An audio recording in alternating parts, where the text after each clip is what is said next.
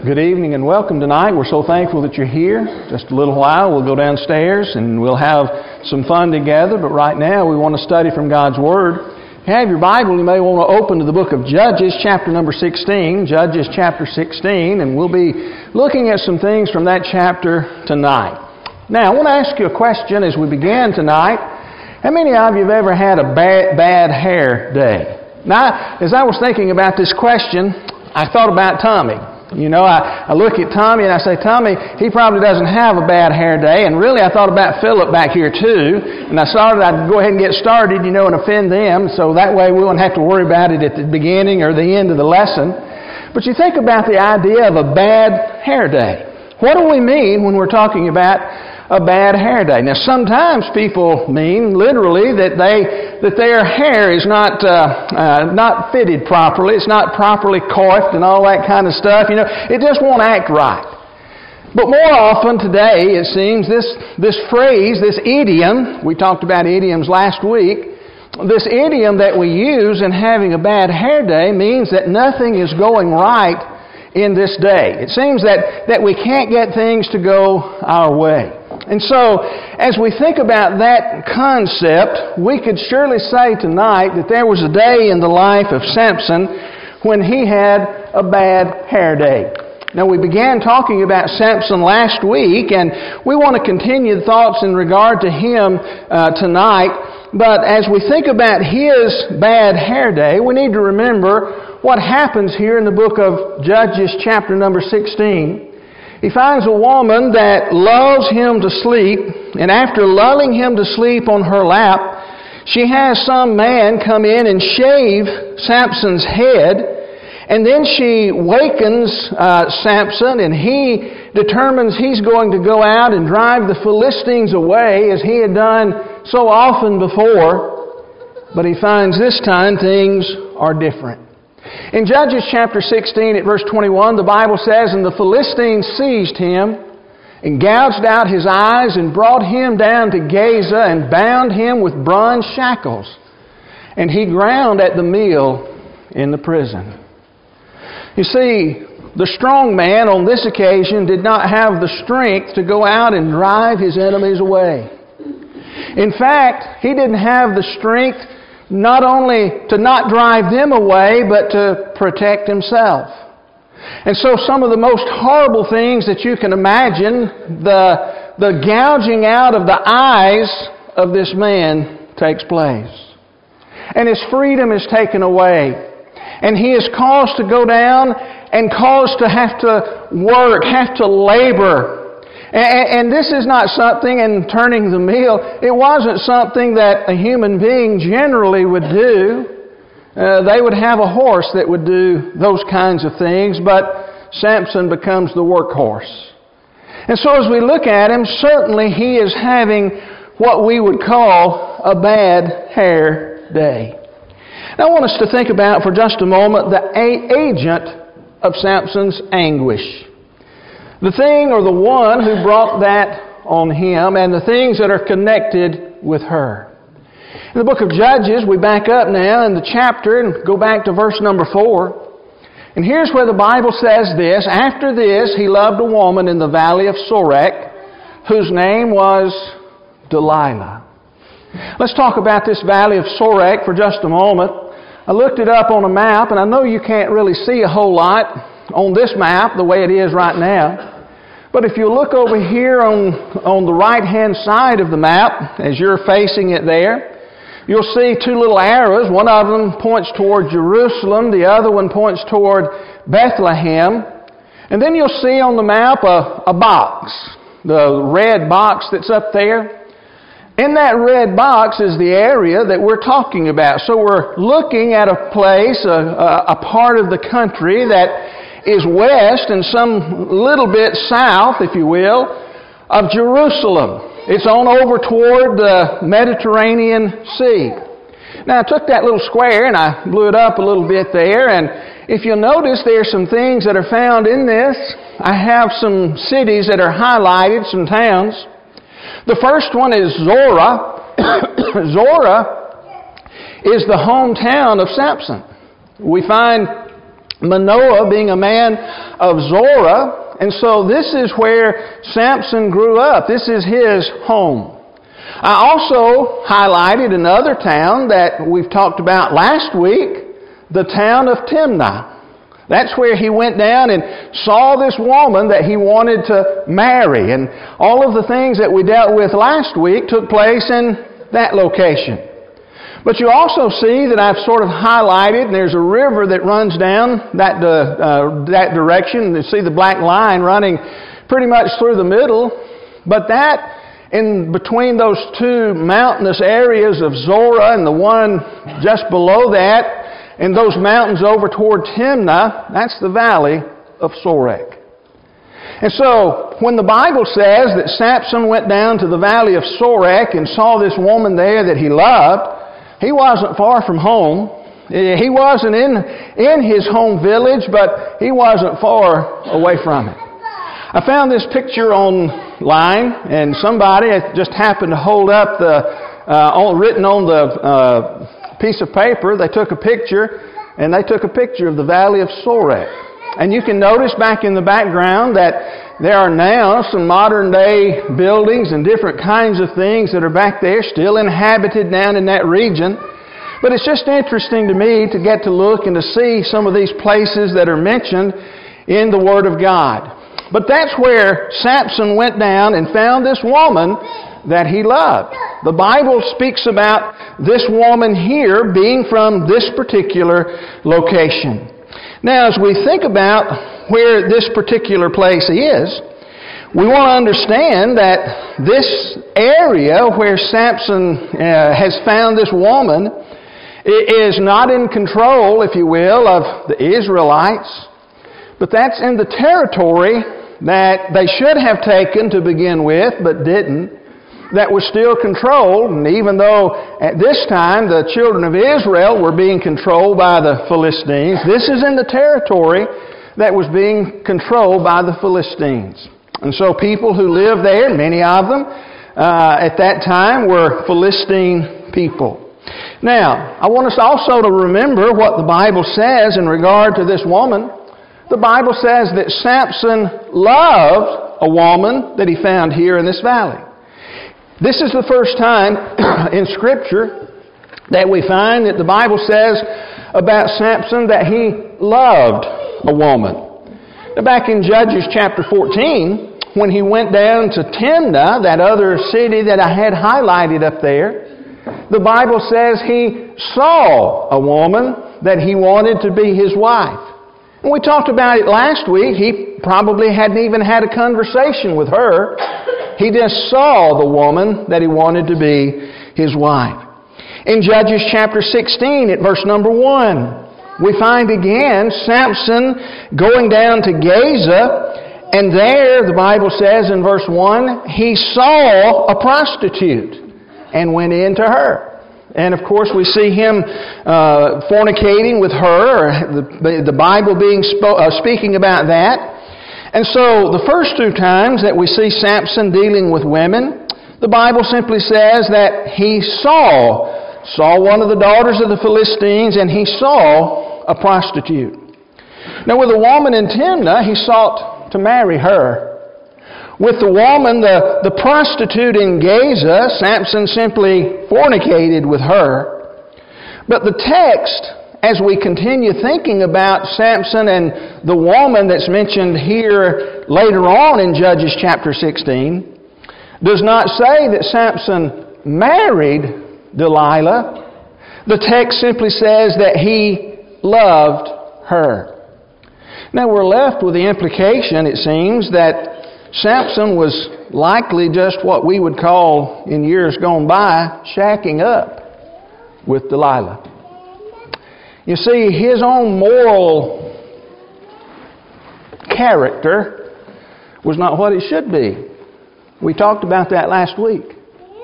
And we see, you know, from the marriage to the prostitute to now, it just seems that he loved this woman, but nothing is said in regard to a wedding ever taking place. Well, that doesn't make it right, does it?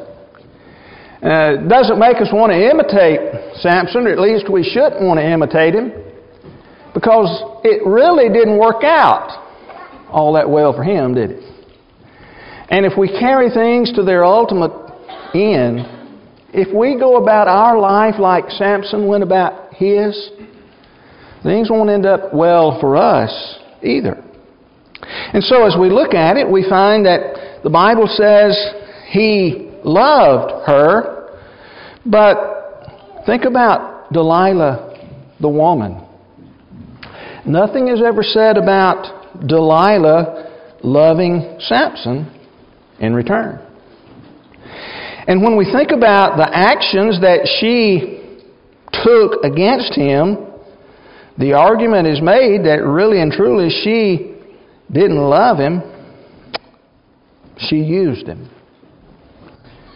And again, we could talk about tonight, you know, some characteristics of things that happen in those ways, but it just wasn't good.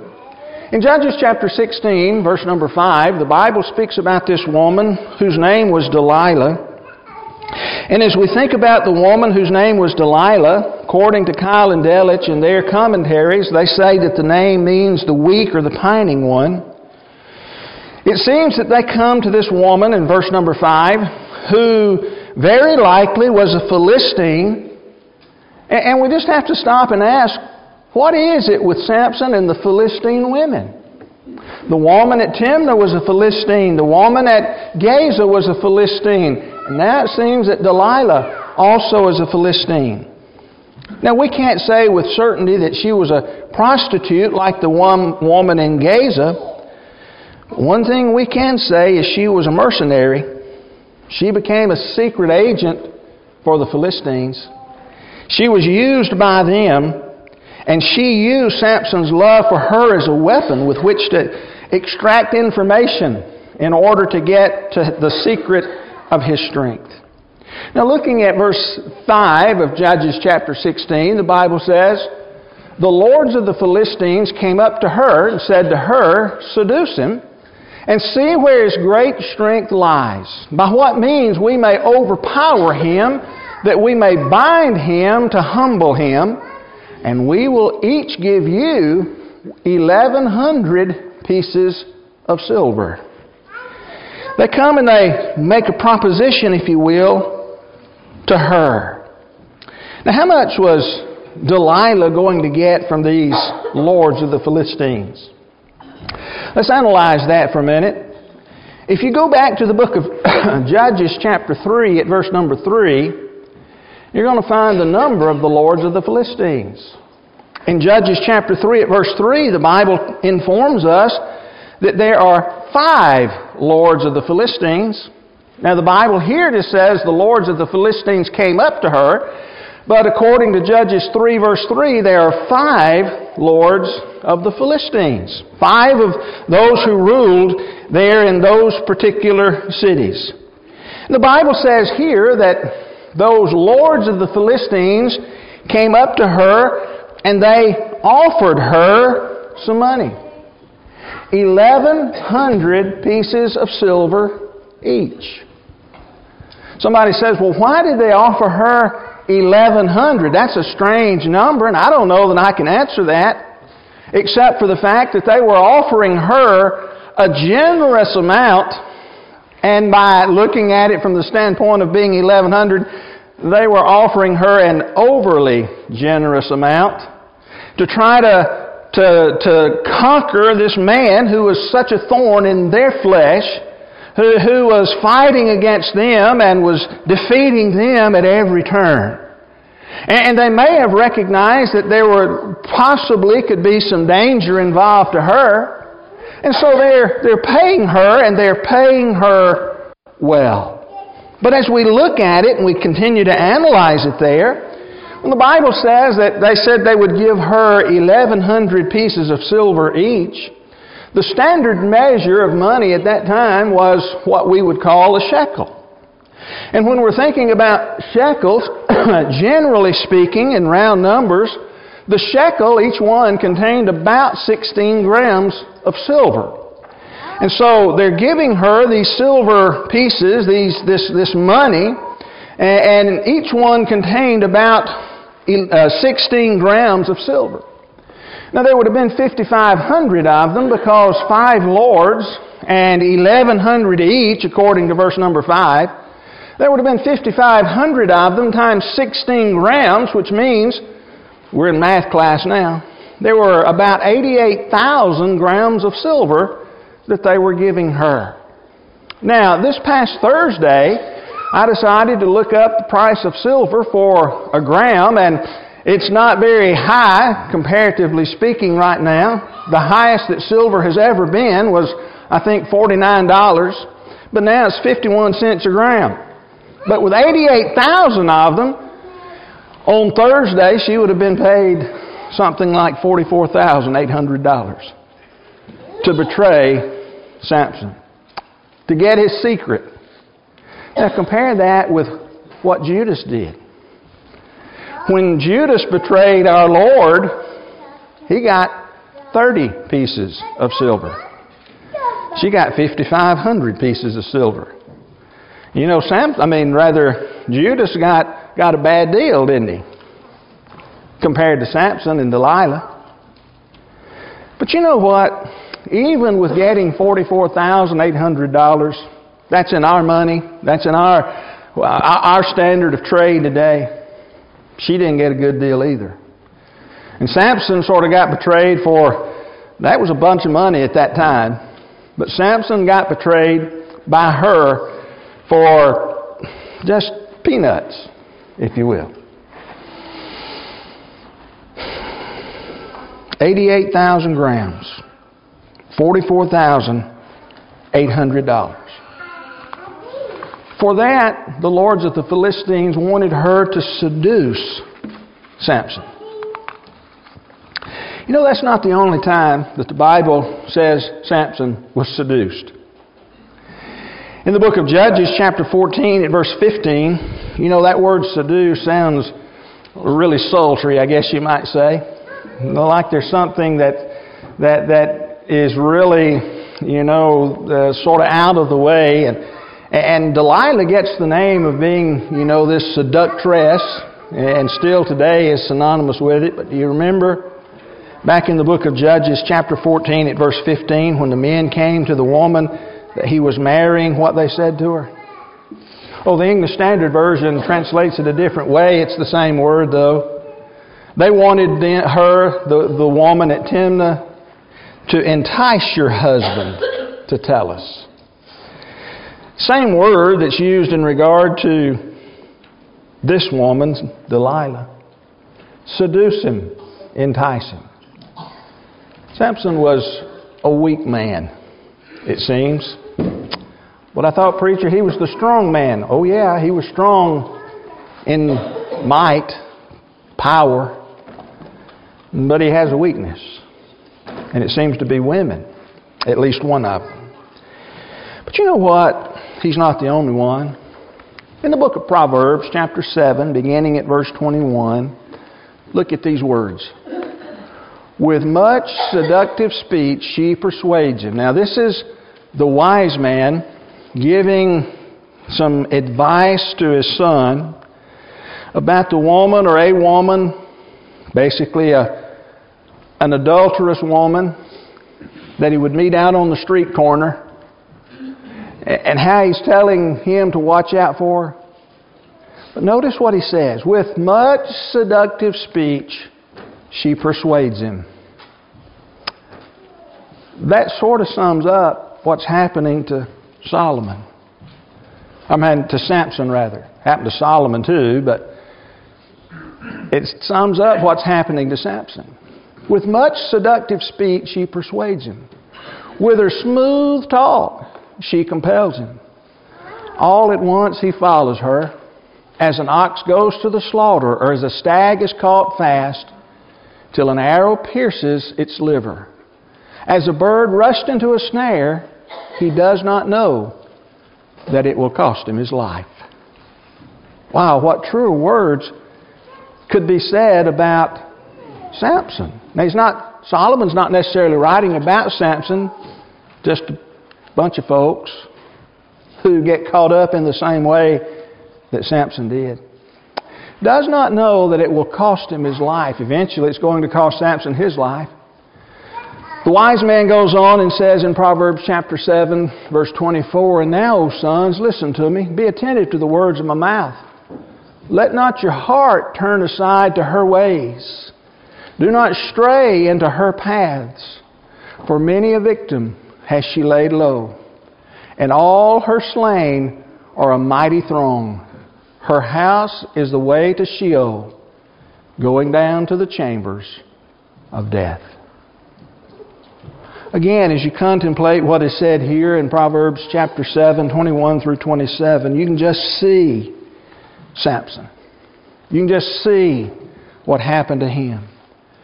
Did his heart turn aside to her? Notice verse 25 let not your heart turn aside to her ways.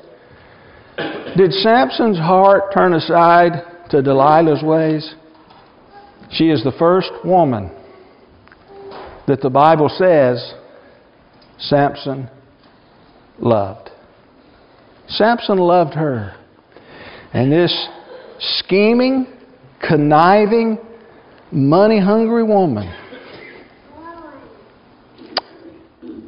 led Samson to his captivity and literally to his death.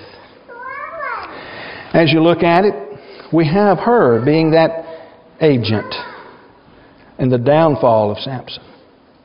Now, think about for just a few moments tonight Delilah's attempts to determine the source of Samson's strength. She kept asking him. Now, we're not going to take time for the sake of time tonight to read through each one of these, but Samson begins to tell her. She, she begins to try to seduce him, to persuade him to be, to give her the secret. First thing that Samson tells her to do is to do this bind me with seven fresh bowstrings, which translated in the English Standard Version. Bind me with seven fresh bowstrings. Now, I couldn't help but wonder what do you mean, uh, Samson, by binding me with seven fresh bowstrings? So I began to do some research, and here's what I found. Sometimes when they were talking about the bowstrings, they were talking about green stalks and, and the tendrils of vines, you know, the, uh, those, those vines that grow that were wound together to make somewhat of a rope. But there are some sources that say that the word means something more like twisted gut.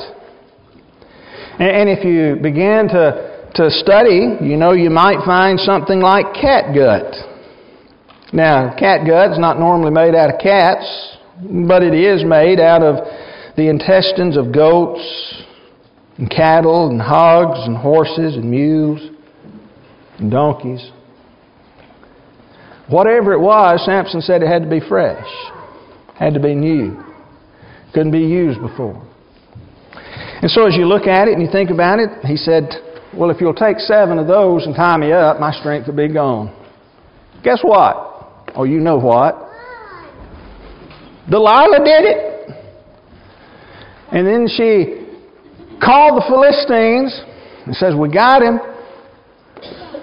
She wakes up Samson and says, The Philistines are outside. What does Samson do? Samson gets up and runs out to the Philistines. The Bible says those fresh bowstrings, they snapped as though it was flax at a fire. An old dried up piece of grass that touches fire. They didn't hold him. It wasn't anything to do with that. Well, she wasn't satisfied. She still wanted her $44,800. And so she tries again. Samson, tell me again. He says, Well, bind me with new ropes. If you bind me with new ropes, said, My, I, I won't be able to have any strength whatsoever. I'll be like a regular man. You know, the Philistines, they were not real sharp sometimes because that had already been tried. And yet they wanted to try it again, and so does Delilah. If you go back, and we didn't study this together, but if you go back into chapter number 15, the people of Israel took two new ropes and they bound Samson. And it didn't do any good. He broke them, killed a thousand of the Philistines that day with the jawbone of a donkey. Didn't do any good. But they it. He tells Delilah that. She tries it. She wakes him up. The Philistines are outside. And he gets up. He snaps those things like they're nothing. The power wasn't in the ropes. Well, she's not satisfied either. So she tries again. Boo hooing, doing all of this, you know, trying to get Samson. Samson says, If you'll take my long hair and weave it, and if you read the description, sounds sort of confusing. Basically, says, If you'll take my long hair and weave it into a weaving loom, then I'll not be able to be strong. Now he's getting closer, isn't he? He got to the hair part, didn't he? Well, she did it and she pinned it down with a pin, the Bible says. She evidently took the weaving loom and drove it into the ground or pinned it down to the ground with a tent peg so that it would be there. Did the same thing about the Philistines, and what happens? Samson jumps up and drags the whole thing out with him runs the Philistines off. Still haven't earned her $44,000. And so she goes back again. And literally, Samson gets worn down. She keeps on and on and on until Samson gets worn down. Look at verses 15 and 16. She said to him, how can you say, I love you? Evidently, Samson had told her, Honey, I love you. How can you say, I love you, when your heart's not with me? And you, do you remember what the seductress proverb said? Don't let your heart get turned to her. She's accusing him of saying he loves her, but your heart's not with me. Samson's going to prove his heart's with her. She's got his attention when your heart's not with me. You've mocked me these three times. Now let's stop right there for a minute. I'm not smart. But if I told Marlene three times, you know, these, these different things, and I woke up three times, and those three things have happened to me, and that's the only three, she's the only person I've told, and the Philistines are actually standing out there waiting to catch me, I think I might catch on. Unless you're blinded by love. Or should we say, in Samson's case, infatuation? I'm not sure that Samson really knew what love truly was. I think he was thinking with other parts of his body rather than with what God truly gave him to think with. These three times you've mocked me. You haven't told me where your great strength lies. And when she pressed him hard with her words day after day and urged him, his soul was vexed to death. Let's start at the end of that because that's the point that I started to make. She wore him down to the point that his soul, you know, he probably did have some feelings for her, at least on some level. And he's hearing these words come out of her mouth, and she eventually wears him down. Just like a young man might sometimes do with a young lady who is trying to convince her to have a relationship with Him that is not the way it should be. Until He eventually wears her down. You know, there are a number of things that we could, illustrations that we could give, but hopefully you'll use your own imagination and your own mind tonight to understand what's happening here. Samson just gets worn down. His soul was vexed to death. Now, why was it? Well, look at some of the things that the Bible says. She said, You don't really love me. The Bible says she pressed him hard. The word pressed there means to oppress, to compel. Now listen to this one. This is, this is literally from the definition of the word. To oppress, to compel, to nag. She nagged him every day about the strength. She urged, another word that I have highlighted up there. She urged. That word literally means to prod, pressing one object against hard against another.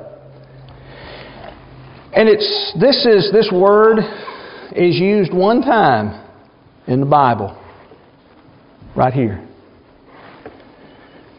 She urged him. She prodded him. And she did that day after day. How long were they together? Don't know. They were together long enough for the Philistine leaders, those lords, to know that something was going on between Samson and Delilah for them to come and to approach her.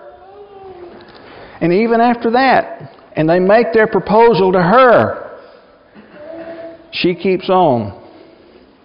Something going on every day, day after day. She's trying to get his secret. Urging him, prodding him, until he's just worn down. Again, folks, that's really and truly the way sin is, isn't it? Sometimes we just get worn out of fighting. And finally, he tells her, and she betrays him. Was Samson's strength really in his hair? We know the story, don't we? Was the strength really in his hair? Judges chapter 16 at verse 19. She made him sleep on her knees. She called a man and had him shave off the seven locks of his head. Then she began to torment him. That's an interesting word within itself. She began to torment him, and his strength left him. Was the strength really in the hair? They shaved off the seven locks. Seemingly, they shaved him bald. Was the strength really in the hair? Look at verse 20. She said, The Philistines are upon you. Samson, he awoke from his sleep. I'll go out at other times and shake myself free. But he did not know that his strength had left him. Oh, that's not exactly what it says, but we know the source. He did not know that the Lord had left him. See, I don't believe Samson's strength was really in his hair. Samson's strength was really in his Lord. That brings me to the question tonight why did the Lord leave him? Why did the Lord leave Samson? It's what the Bible says happened to him. 21, he gets captured, his eyes gouged out, made to turn the meal. Why did the Lord leave him? After the hair was shaved off.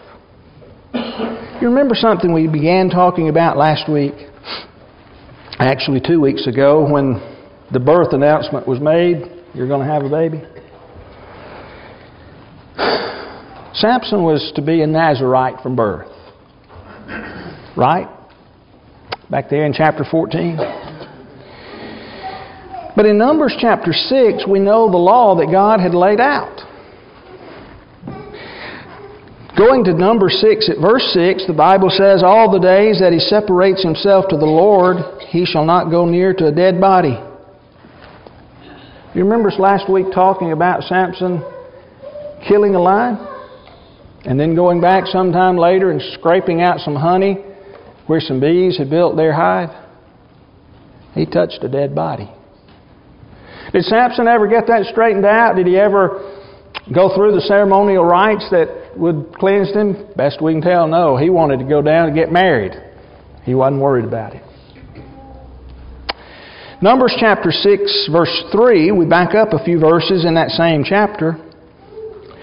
According to what Moses was told regarding the Nazarites, God said, He shall separate himself from wine and strong drink.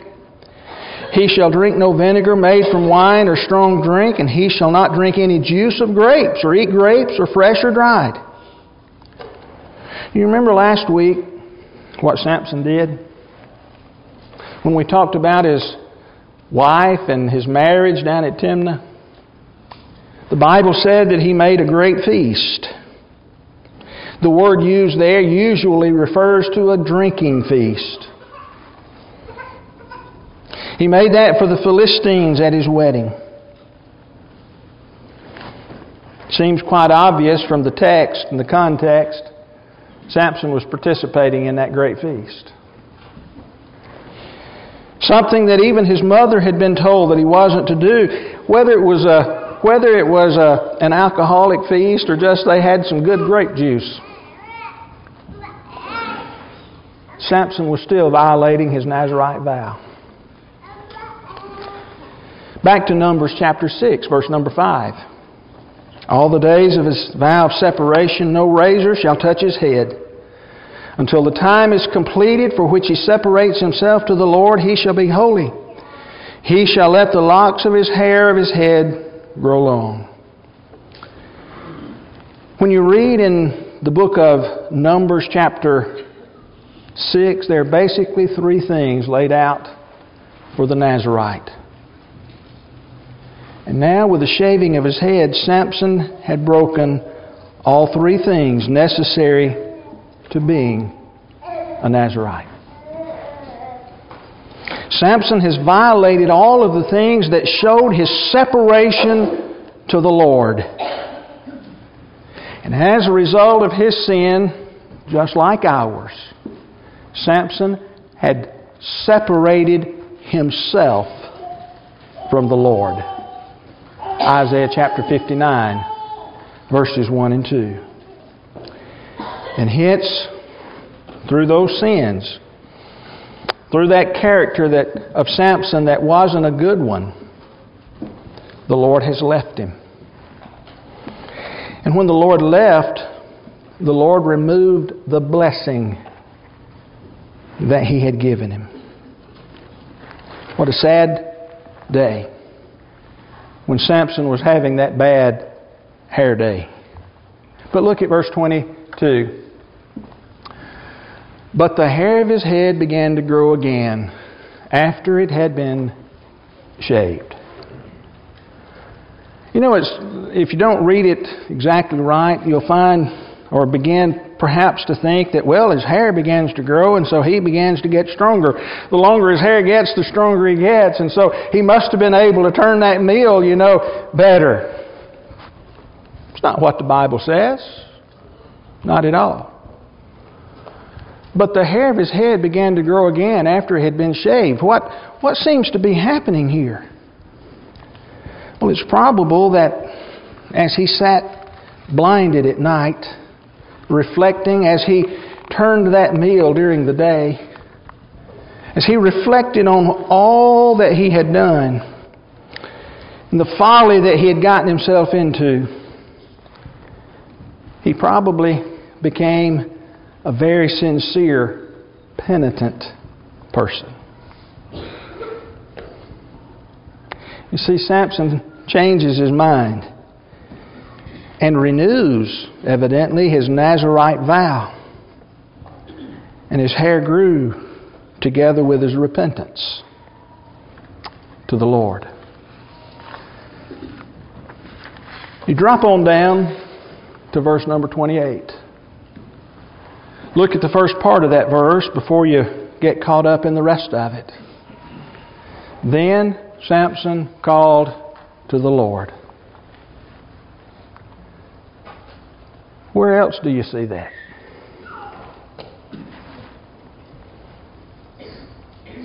Only one other time is found in chapter 15 after, the, uh, after Samson slays the thousand men. First time we have him praying in a long, long time. Should have been talking to God about his relationship with Delilah. Never told that. See, it's hard to pray to God for a sinful relationship. Not that he, he's not wanting to change it. But now, day after day, in this situation, he calls on the Lord. Calls on the Lord. He said, Please remember me. Please strengthen me. Only this once. Strength hadn't returned yet.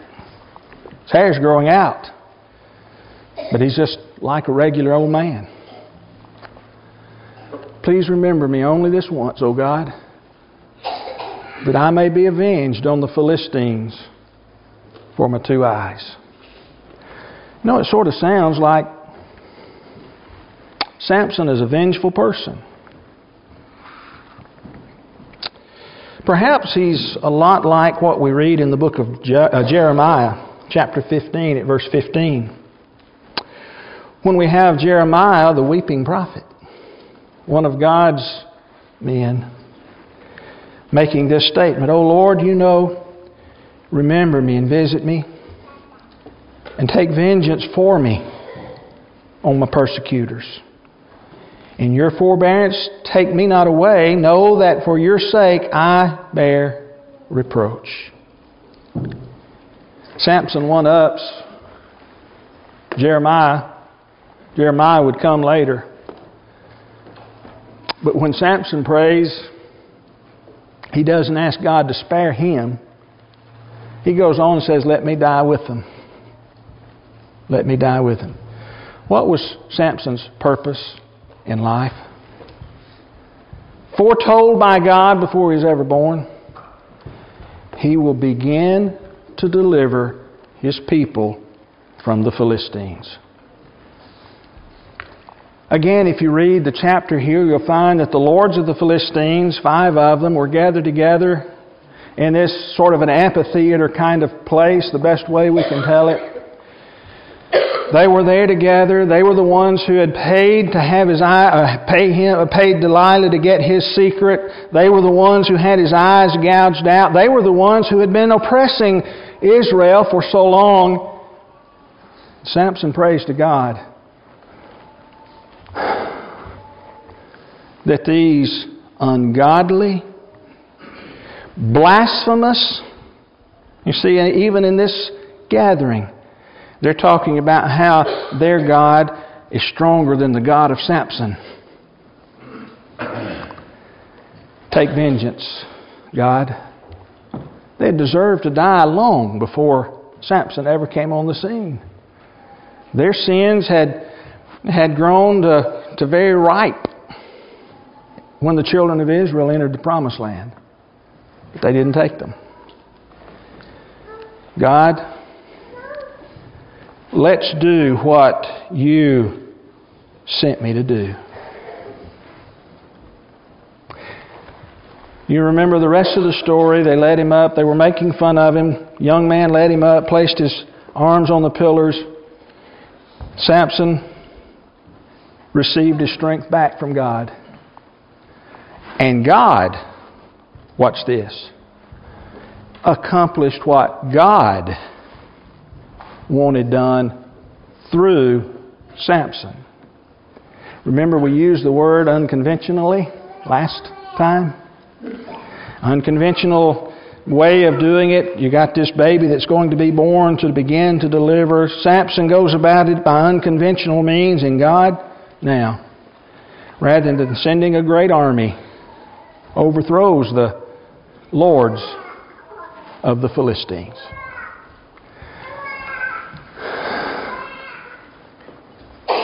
Do you have a Delilah in your life? Our time is past tonight. You may have one. What's your Delilah? May not be a person, may just be a besetting sin, one that you keep going back to, like Samson kept going back to Delilah. Let me point out that your Delilah will control you, your Delilah will confuse you, and your Delilah will cripple you just as Samson was crippled. One writer said Samson was infatuated with Delilah, wasn't thinking straight.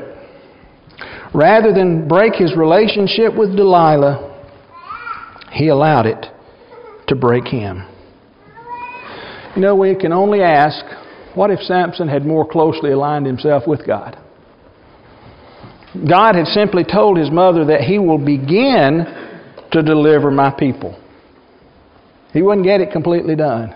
But what if Samson had more closely aligned his life with what God wanted him to do or wanted him to be? What could he have done? But more to the point,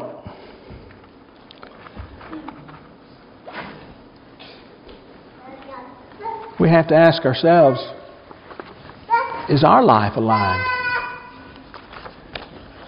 with God? Maybe you're here tonight and you've never obeyed the gospel of Christ. You're not aligned with Him. You can be before you leave this place. Maybe you're here tonight and in the past you become a Christian, but maybe you just haven't been living like one. And you can leave this place with your life aligned with God yet again. If you need to respond to the Lord's invitation for any reason tonight, why don't you do it right now?